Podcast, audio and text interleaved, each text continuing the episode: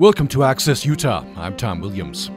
From Delicate Arch to Zion Narrows, Utah's five national parks and eight national monuments are home to some of America's most amazing scenic treasures.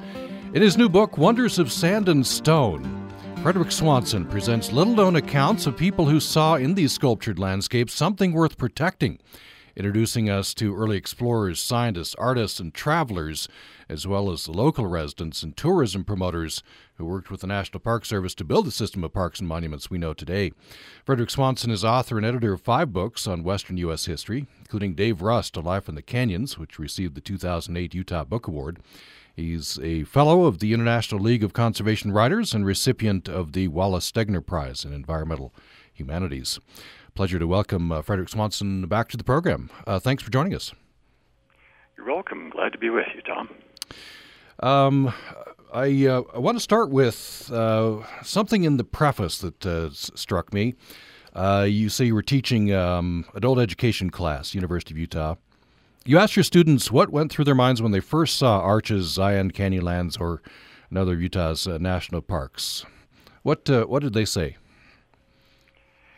Well, I found in their answers kind of a common thread of just being awestruck when they first set sight on some of these scenic features.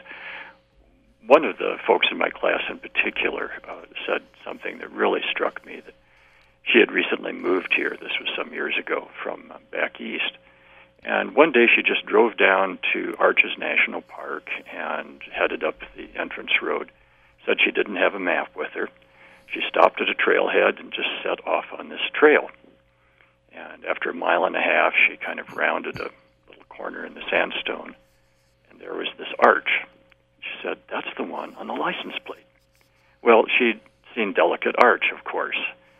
And I thought, what a wonderful way to experience Utah's national parks without any preconceptions, and all of a sudden, there it is. So that's really a theme that goes way back to even some of the early explorers of our national parks of just being kind of thunderstruck at how unusual these landforms are. Yeah, words words like wonder and awe, right, r- run through uh, not only current but uh, but these these early visitors to these areas.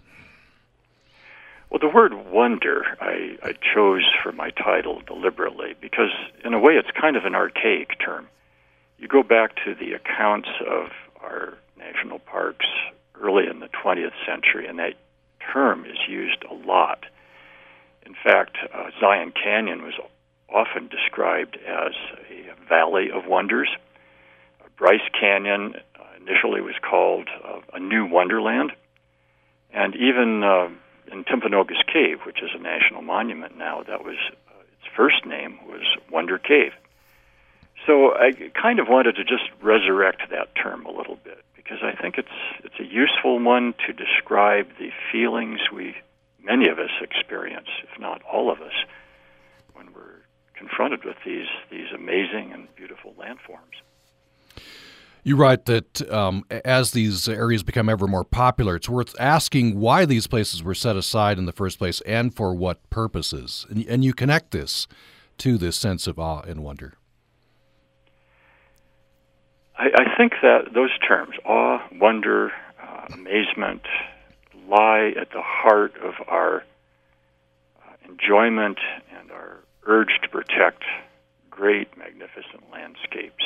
And uh, I think Ken Burns, when he came out with this uh, tremendous series on our national parks back in 2009, hit on that theme, and that was really part of the inspiration for me to write this book.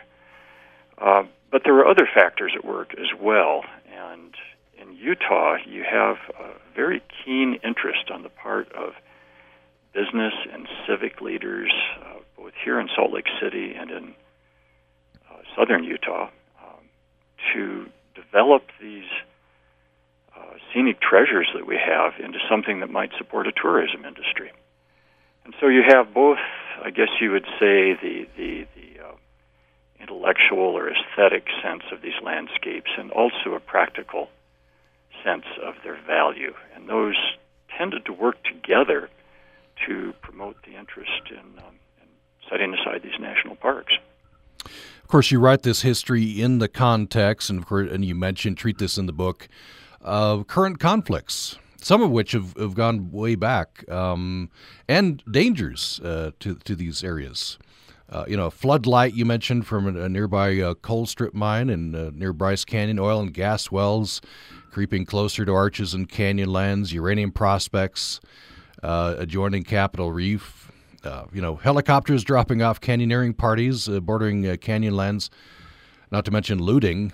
Um, and and this says what I just mentioned there. It says nothing about the you know the dangers of, of parks being loved to death. So that that's the context, I guess. Yes, and I I suspect that the people who envisioned our national park system early in the 20th century just could not have imagined these these issues arising the way they have.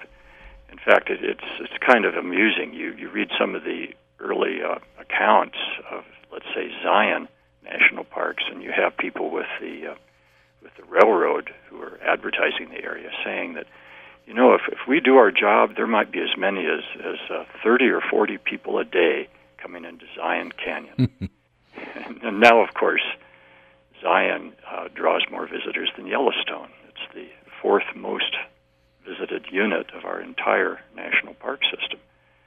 Um, and this presents, of course, some tremendous dilemmas for the, the superintendents and rangers that manage these areas of how do we accommodate all these people without destroying the very thing they're coming to see.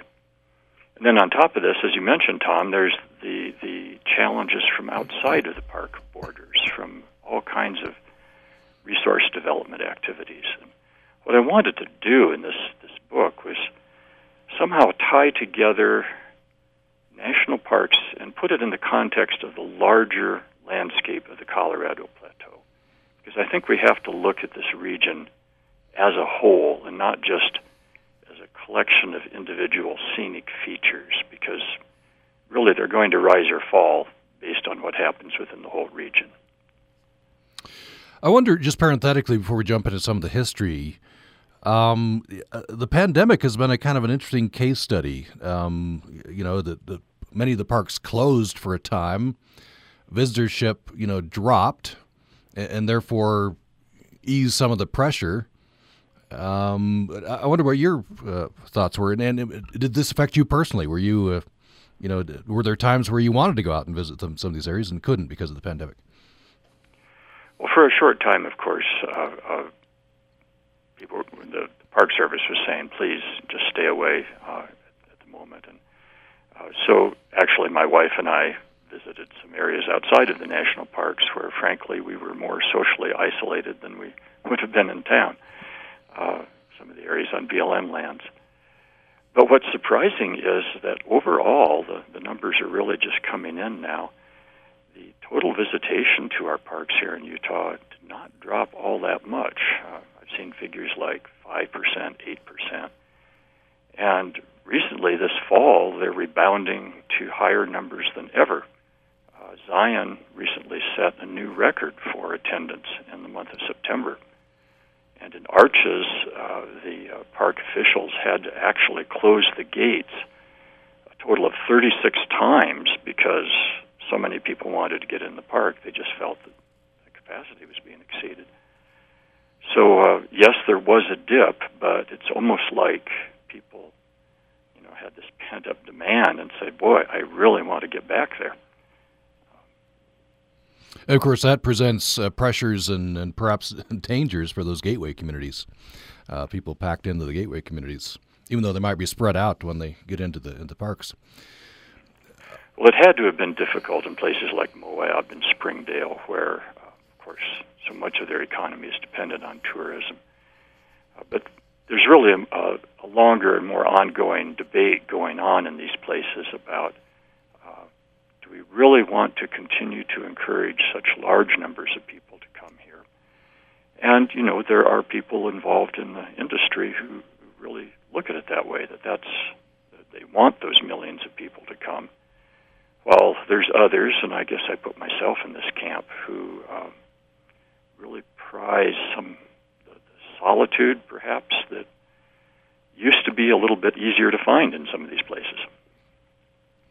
Uh, so you've experienced this. Some some areas you like to go to become more crowded.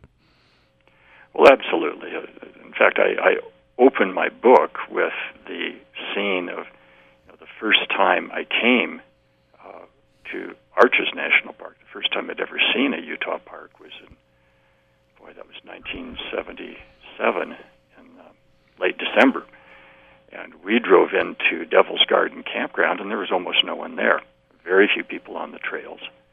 And now, of course, if you go to Arches, uh, any time other than the depth of winter, uh, you have a lot of people there.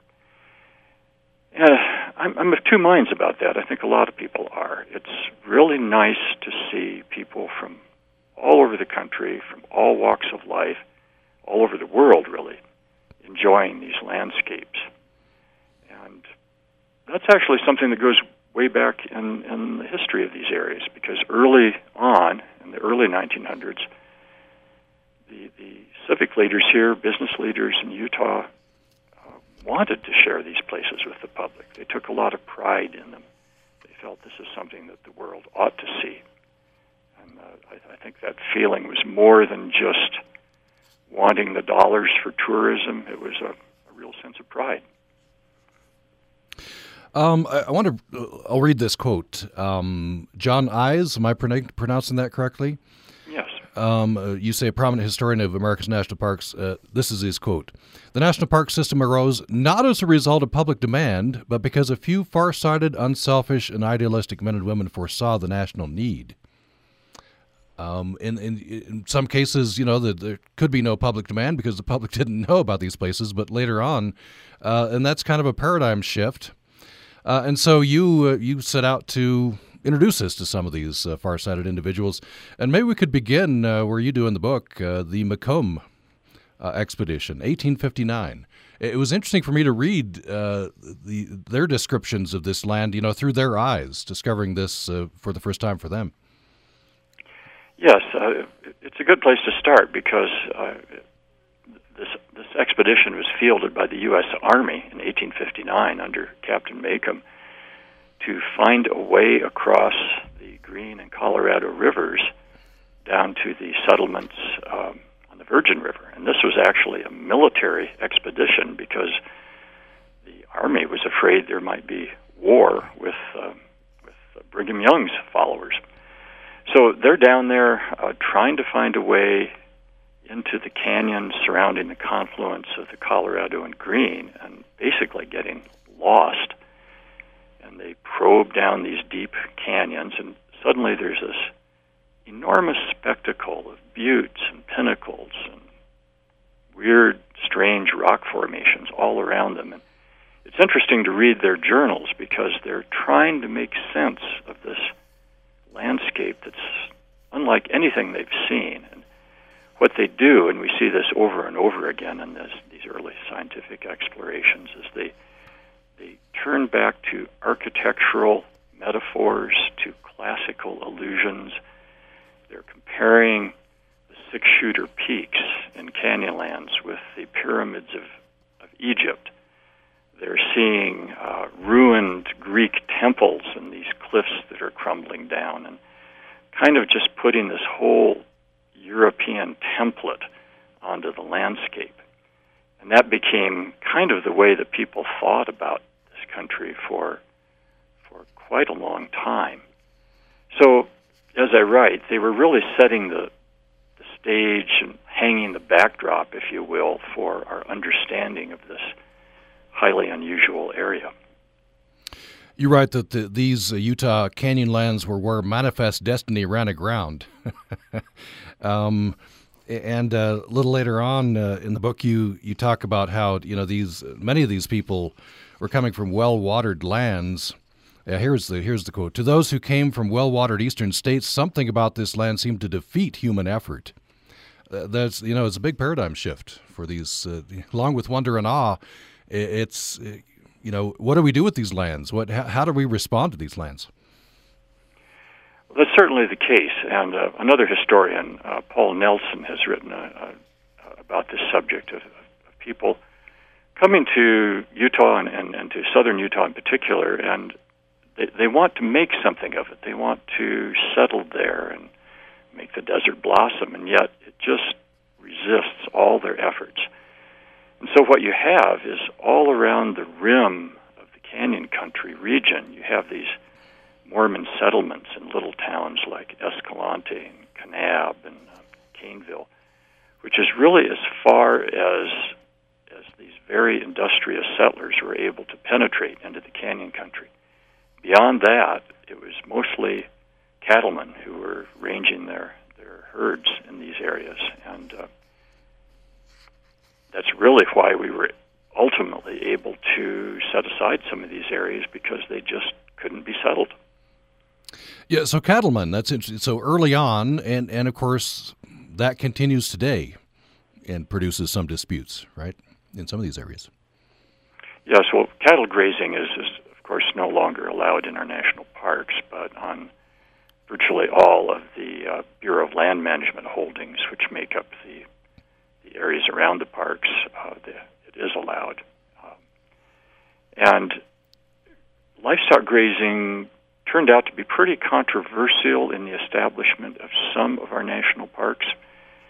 This, this is an evolution here because when Zion National Park was set aside in, um, in the in 1919, the first ranger down there, Walter Ruesch, was able to work with the settlers who, for decades, had been running their cattle and horses up into that canyon. You know, wonderful pasture up there. And he secured an agreement that okay, let's let's take these animals out of here and let's just make it a park. But as time went on, that got to be harder and harder uh, in the designation of places like Capitol Reef. The uh, local ranchers had used many of those canyons going through the Waterpocket Fold for stock driveways. So some of that use was actually grandfathered in for a period of years. And then in 1964, when Canyonlands was established, uh, grazing was was uh, again grandfathered in for a time. You know, if you had an existing allotment there, you were able to continue to run your your cows until uh, you know, until the owner passed away, and then ultimately that reverted to uh, no longer having livestock use there. But outside of the parks, of course, the grazing continues, and uh, there's there's a real sense that uh, people have of not wanting to end that. You uh, you note that uh, John Wesley Powell in his expedition, he had a, you know a bunch of uh, geologists, geographers, uh, other folks on his expeditions. You say they, they had the most lasting influence on our understanding of Utah Canyonlands. Well, well, Powell was, of course, the, the great publicist of the uh, interior West and uh, had a wonderful way of words. But uh, so did some of the science, scientists that uh, he brought in to um, to do the geology and, and map this landscape. Clarence Dutton, of course, was prominent among them. He he was a uh, classically trained geologist, and you have this wonderful combination of a someone who could write about the faults and the anticlines and all of these geologic terms, but then bring in allusions to Greek literature and, and depict this landscape in such wonderful, glowing terms. And, uh, I, I think that really kind of began to raise the consciousness that here in, in the Colorado Plateau, this wasn't just wasteland anymore. It wasn't bad land, as Paul Nelson has, has put it. It was um, something that had meaning and value beyond our ability to extract resources from it. Uh, it, this caught my attention. Just skipping around a little bit. Won't have the time, obviously, to, to treat everybody that you treat in the book. Uh, by the way, you were talking with Frederick Swanson. "Wonders of Sand and Stone: A History of Utah's National Parks and Monuments" is is the book, just out. Uh, so you talk about John Wetherill, and uh, this caught my attention. Of course, you're focused on the locals, but uh, he hosted, he guided a couple of uh, famous visitors to Rainbow Bridge. Wetherill was one of those guides back in the early 1900s who uh, found a way to eke out a living by uh, taking tourists into some of these very remote areas. There were others uh, like him, like Zeke Johnson over in Natural Bridges. But Wetherill, with his wife Louisa and uh, partner Clyde Colville, had established a trading post in the little uh, Navajo settlement of Kayenta. Uh, and he was assigned to be the uh, ranger at uh, one of the national monuments that had been established in the canyons there at Seal. But in 1909, he was tapped uh, by Professor Cummings here at the University of Utah to guide them into the Rainbow Bridge area uh, in what was termed a discovery expedition, but there's some evidence that Wetherill already knew about this great natu- natural bridge down there. And of course, the uh, Navajo and Paiute Indians who had been in that area had uh, some of them had already seen it. So Wetherill guided this party uh, through this very convoluted slick rock country, and uh, uh, there's a interesting story there about two of the individuals on this expedition, William Douglass and uh, Byron Cummings, who were kind of jostling for position on their horses to be the first to see the bridge. And Wetherill, being you know, the guide that he was, was kind of hanging back and letting them do this, uh, with all probability that he had already seen it. So that's just one of the exploration tales, which ultimately led to publicizing uh, Rainbow Bridge. Later on, Wetherill guided Zane Grey, the uh, Western author, into the uh, bridge in 1913, along with Theodore Roosevelt, uh, who was making a tour of the Southwest with uh, several of his sons. So this was really the great area era of exploration of this country, and it's just fascinating to read these early accounts of, of people traveling through these deserts and encountering the native people and seeing these wonderful sights. I believe you're right that uh, Zane Grey put some of this in uh, in one of his novels uh, called The Rainbow Trail. Uh, how would uh, how would the public at large would have been uh, have been receiving these you know encountering this in a novel or or reading published accounts? Um, at this point, what, how they been receiving this these these tales of these these fantastic lands? Well, it's a good question because really, Zane Grey was the great popularizer. I mean, some people read Powell's reports, but at one point, I believe by around 1920, Zane Grey was the most read author and the best selling author in, in the country. And he was presenting uh, all of this country in Arizona, New Mexico, southern Utah as this this place where you could come and discover the real West. It still existed out there. It hadn't disappeared. And there was a tremendous hunger for this. Uh, there was a sense among many people living in the cities of the East that we've lost the frontier, something is closed off, and we need to keep a hold of this heritage that we've had. So Zane Grey's novels fed this hunger, and uh, in the course of writing about places like Rainbow Bridge and the Grand Canyon, uh, he really introduced a lot of it to a popular audience. Of course, this gets us into the symbolic value of these lands. Uh, I, I, think, right? Because uh, uh, still today, many people may never visit uh, one of these uh, national parks. Uh, you know, in Utah, for example. Um, but for for many people, they they will continue to have symbolic value. Indeed, they will. And although I'm, I'm starting to wonder if anyone hasn't seen Utah's part. Ah, might be uh, true. At some point, or at least uh, have seen it on um, a billboard somewhere, or in a in a magazine, or on social media. These, uh, I mean, Delicate Arch, uh, the Great White Throne. These have become iconic landscapes. Um, but there's a part of me that that wants to see people come to places like uh, not just Zion and Bryce Canyon and Arches, but to maybe happen across a place.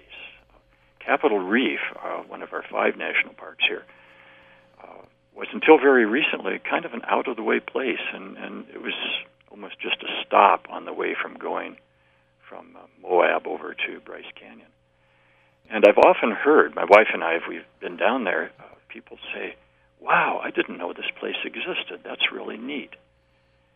And so I think there's a value to not having every place completely publicized like that because it allows this sense of personal discovery. And, and no, it's not like, you know, riding out with John Wetherill in 1909, but uh, it's still something that we, we all can enjoy to a degree.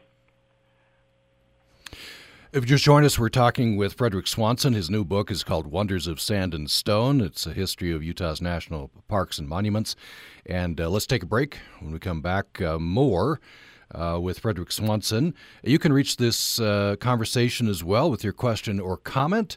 Uh, by email to upraccess at gmail.com, upraccess at gmail.com, or you can call us to 800 826 1495. 800 826 1495. More following this.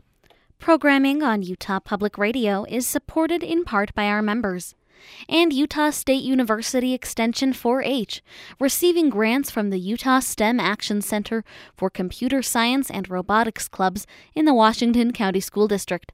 The grants will run for three years to assist with the challenges of intergenerational poverty. Support also comes from the Cache Valley Visitors Bureau, showcasing the great outdoors with hiking, fishing, and camping. Information on trails, campsites, and more available online at explorelogan.com or visit 199 North Main in Logan. This week, a Nobel Prize winning physicist, a crocheting mathematician, and a man obsessed with the Kabbalah are all looking for a number. But they're not sure what it is. They're looking for intentional design in the universe. Doesn't that sound nice? Next time, on to the best of our knowledge from PRX. Sunday mornings from 9 to 11 on Utah Public Radio.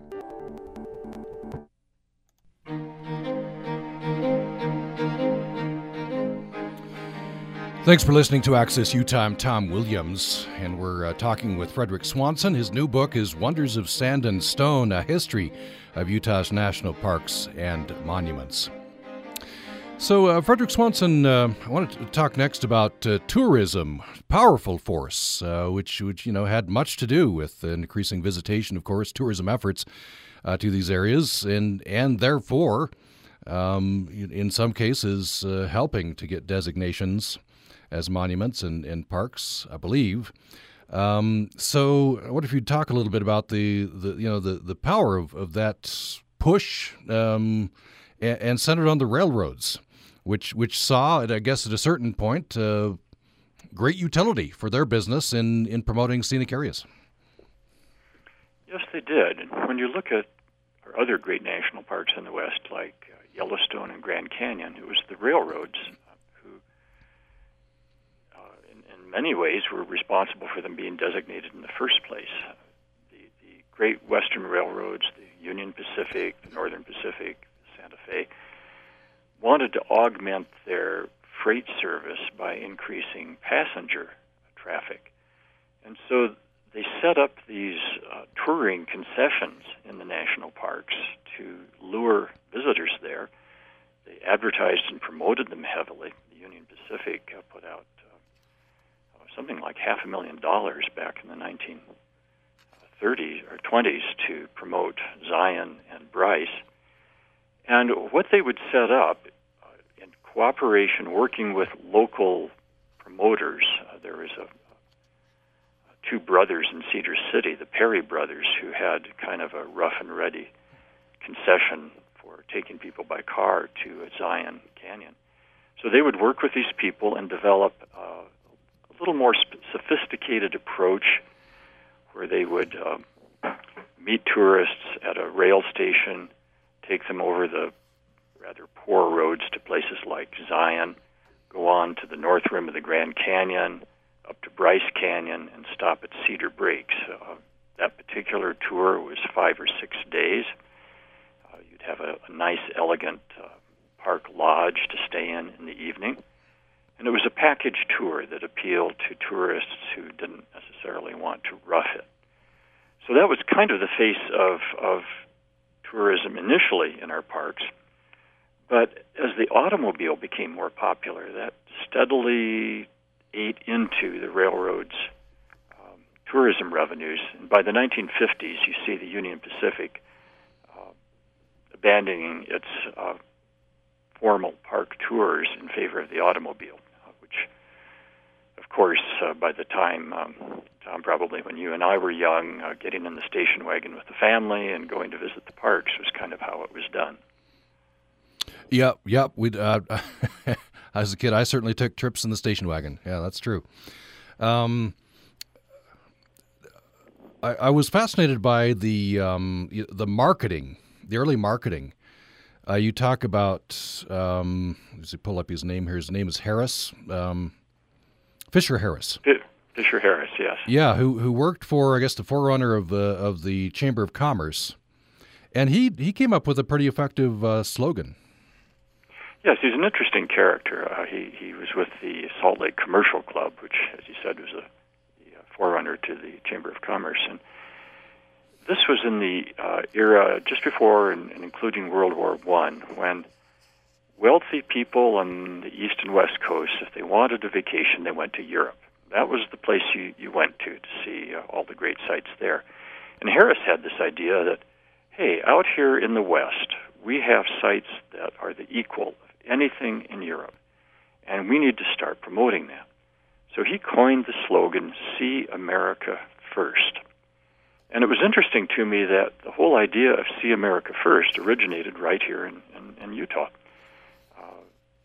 Fisher got together a, a, a big meeting of uh, publicists and travel promoters and newspaper people for a convention in Salt Lake City. Um, the date escapes me. It was like 1910 or something, and uh, began promoting this idea that our homegrown scenery was worth a visit. And in fact, uh, they were saying that this was patriotic. That uh, as we went into World War One, the feeling was is that we will, uh, if Americans know and appreciate and love the scenery of our country, then we'll be willing to fight for it so it got tied into the whole patriotic effort. But this was, was largely a homegrown effort that began in Utah and then kind of spread nationwide as a way of uh, promoting our own scenic wonders. You also write that the, the newspapers, Salt Lake newspapers, uh, would, you know, an effort to be helpful, Tribune and the Deseret News uh, would, would publish road logs for tourists who wanted to see the, the parks. Yes, and this is another fascinating chapter in the, early history of our parks. There was a, a fellow named Bill Rishel who actually was a bicycle racer. He used to go out on the, the track that they had out at Saltair and take part in these bicycle races.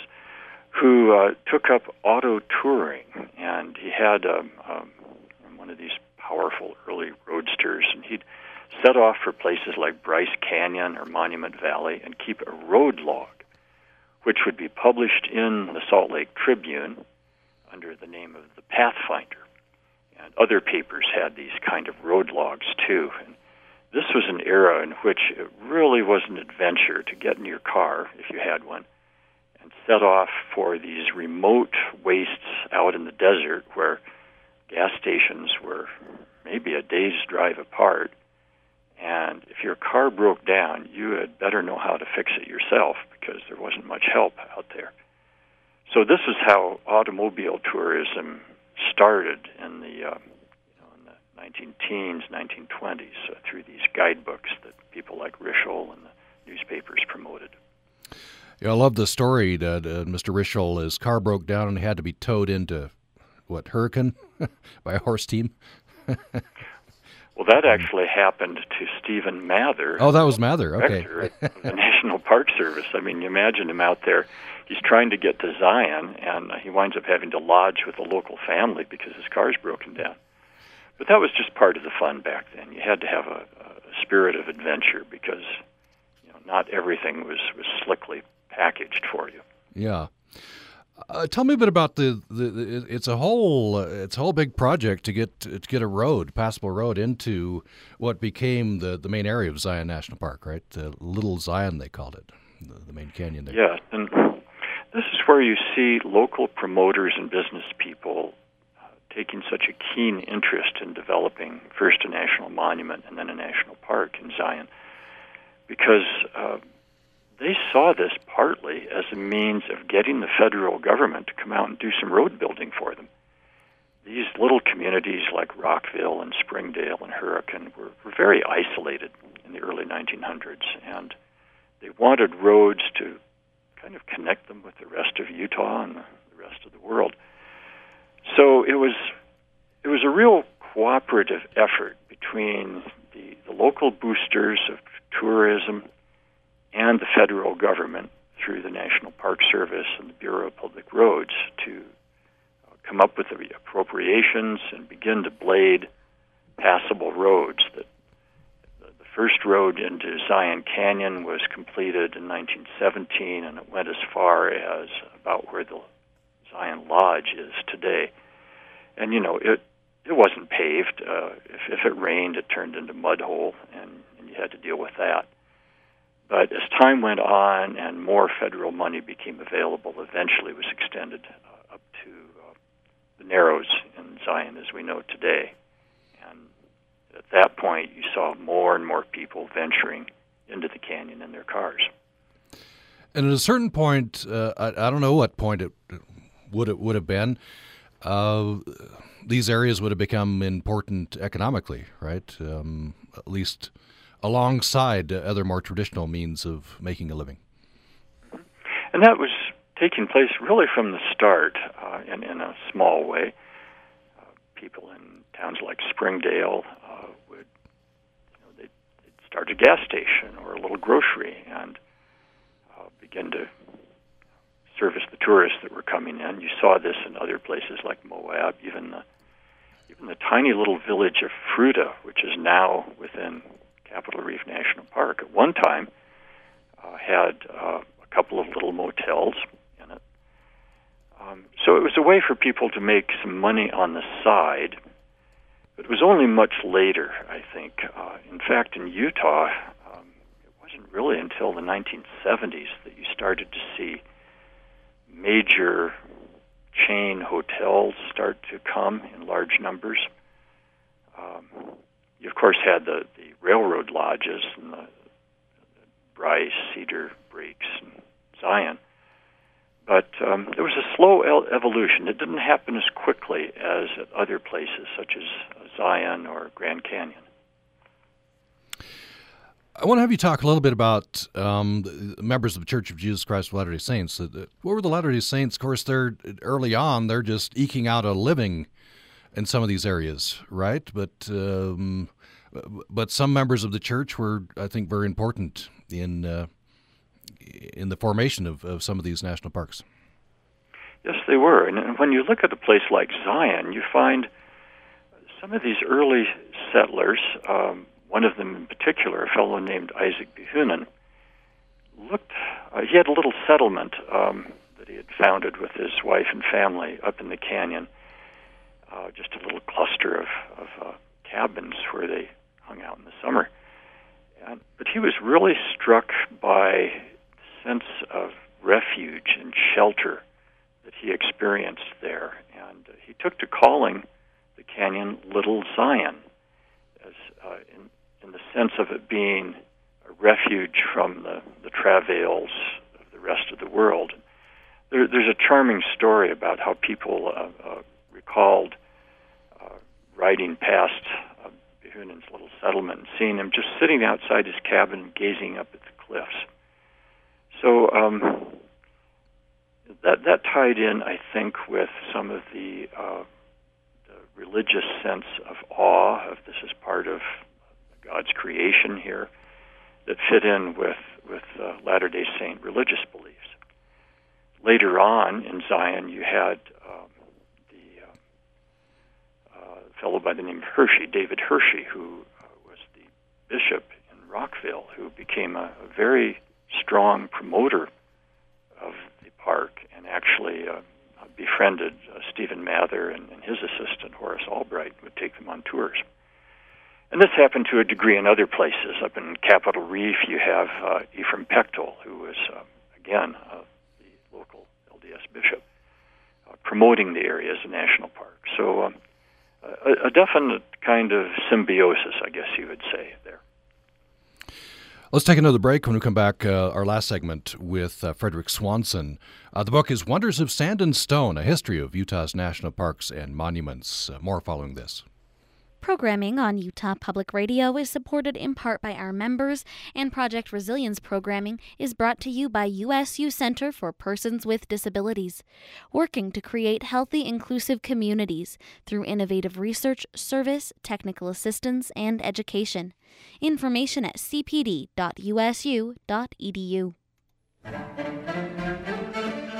Franz Schubert was terribly sick when he wrote this and had a feeling he might never be healthy again. He wrote this in the style of a dance meant to ward off death. It's a musical reflection on mortality by the young Franz Schubert on the next Performance Today from APM. This evening at 9 o'clock on Utah Public Radio.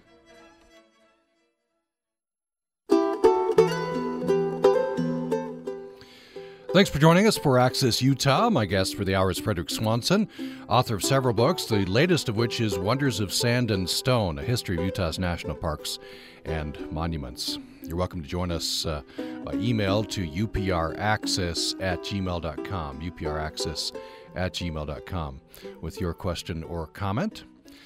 Um, so, Frederick Swanson, I want to talk about the formation of uh, national monuments. Um, which of course is under the purview of presidents under the Antiquities Act. And I, I think early on, um, the, presidents and, and adherents were, uh, I guess, adhering to a view of a kind of a, a less grand view uh, of this power. And, and some today still are saying that this, in order to follow the, the spirit of the Antiquities Act, you got to be small, just protecting certain smaller areas. But at a certain point, that changed, right? I think 1930s. Um, tell me about that.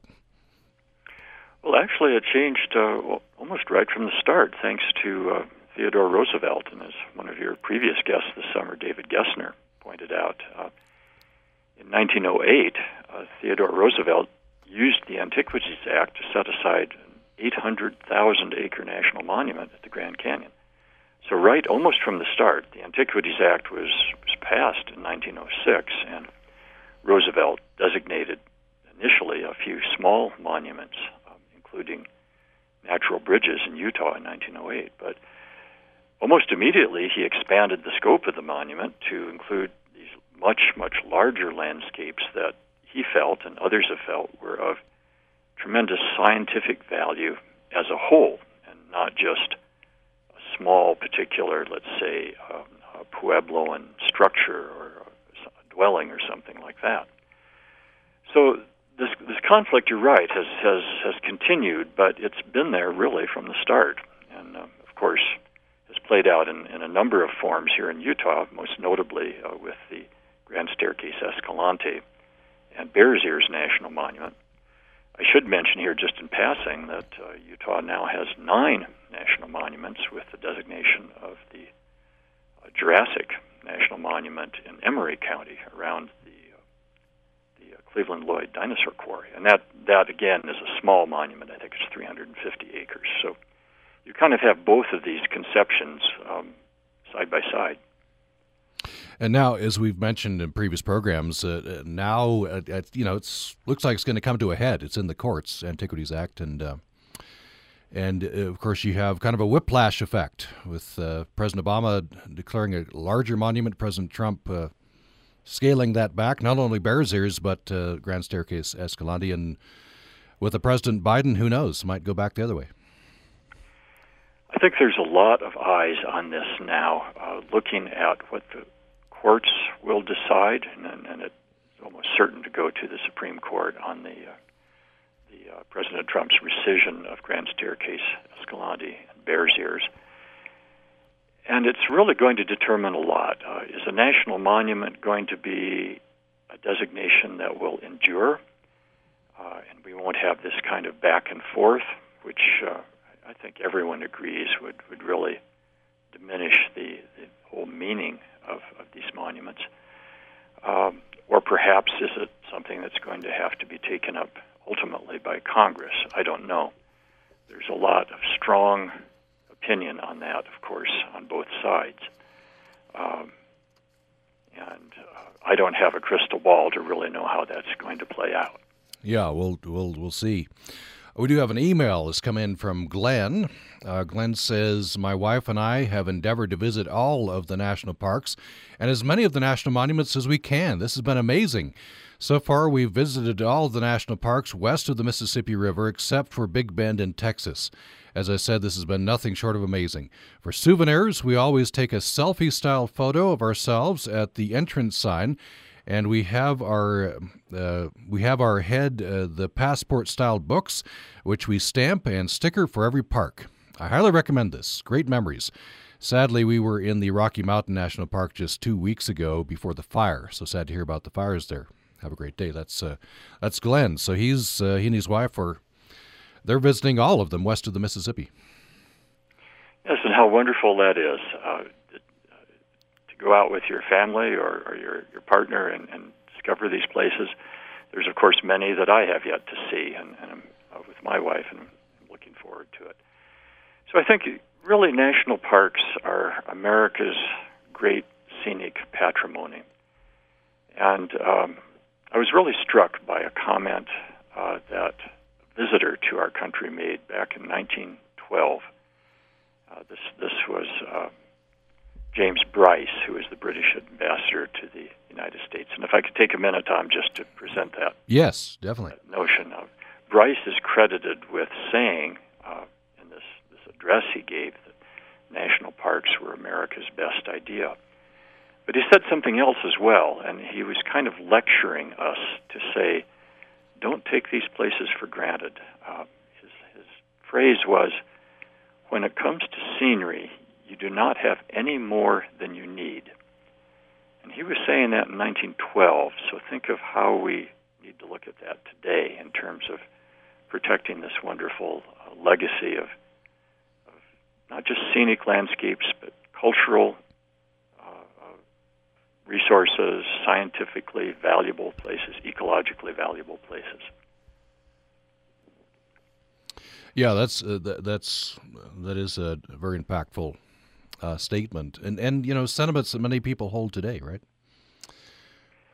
Yes, in, indeed. Um, in a way, you, you know, you mentioned Tom earlier the pandemic and how that uh, depressed travel to the parks for a while, and yet here it's rebounded. And to me, it's it's like we turn to our national parks and other scenic and wilderness lands in times of, of, of difficulty, perhaps, uh, I think of it as a means of reassuring ourselves that something important is still there. It's it's almost like checking our bank account. Uh, are we still good here?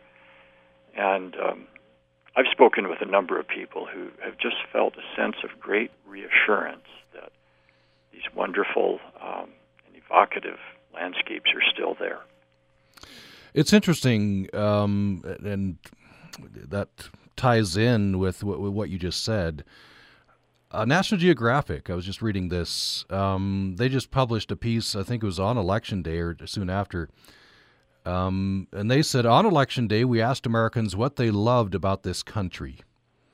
And by almost 100%, it was, it, was, it was land, it was favorite places. That was very interesting to, to, to me. Um, that, that that is where at least the people at National Geographic um, talked to went in their their minds and hearts. Well, it really says a lot, and that's that's an old old theme in in America. Uh, uh, how many writers have written about the way in which we are creatures of the land? And and Stuart Udall, the Secretary of the Interior, wrote back in 1963. Uh, each generation has its own rendezvous with the land he was writing at a time when we were debating the creation of Canyonlands National Park uh, and, and, how wonderful it was that we that uh, we pushed that pushed through and we, we got that national park. But as I've tried to point out in this book, uh, our current generation has another rendezvous that we need to make to examine these places in the light of the conflicts and the, the dilemmas that we face now with everything from crowding to to uh, you know you mentioned nighttime lighting.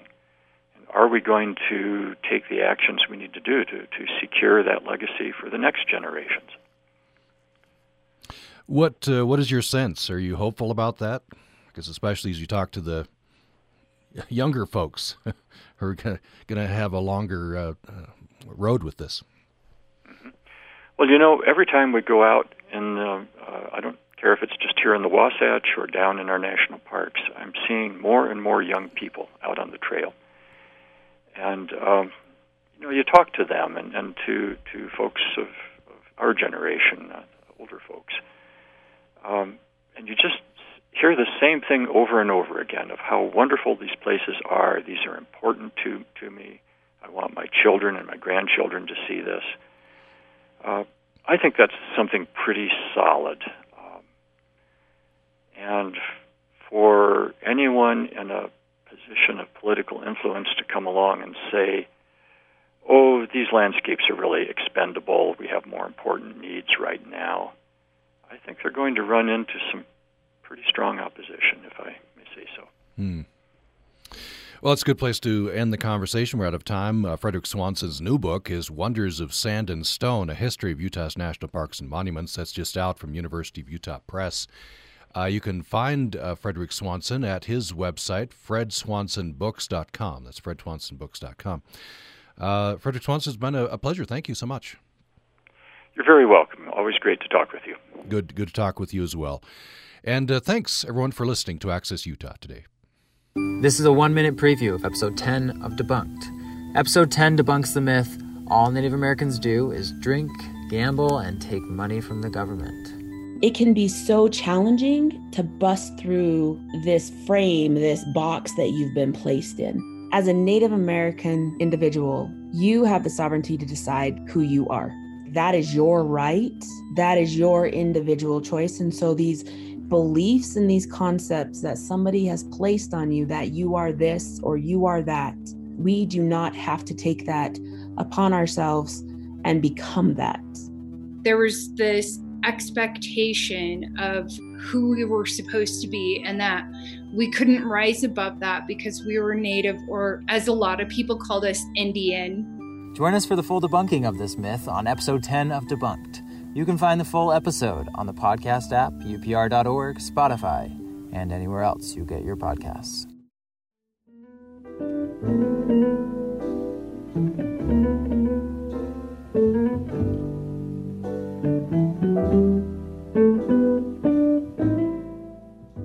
Utah Public Radio is a statewide service of Utah State University and the College of Humanity and Social Sciences. KUSR Logan, KUSK Vernal, KUSL Richfield, KUST Moab, KCEU Price, KUSU FM Logan, also heard at upr.org.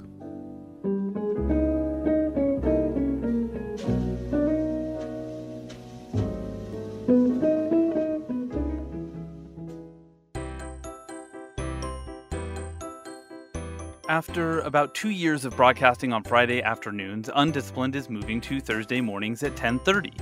If you've been listening to our program all along, we sure do hope you'll follow us over to our new day and time. And if you haven't had a chance to catch the program before, we hope you'll catch us then.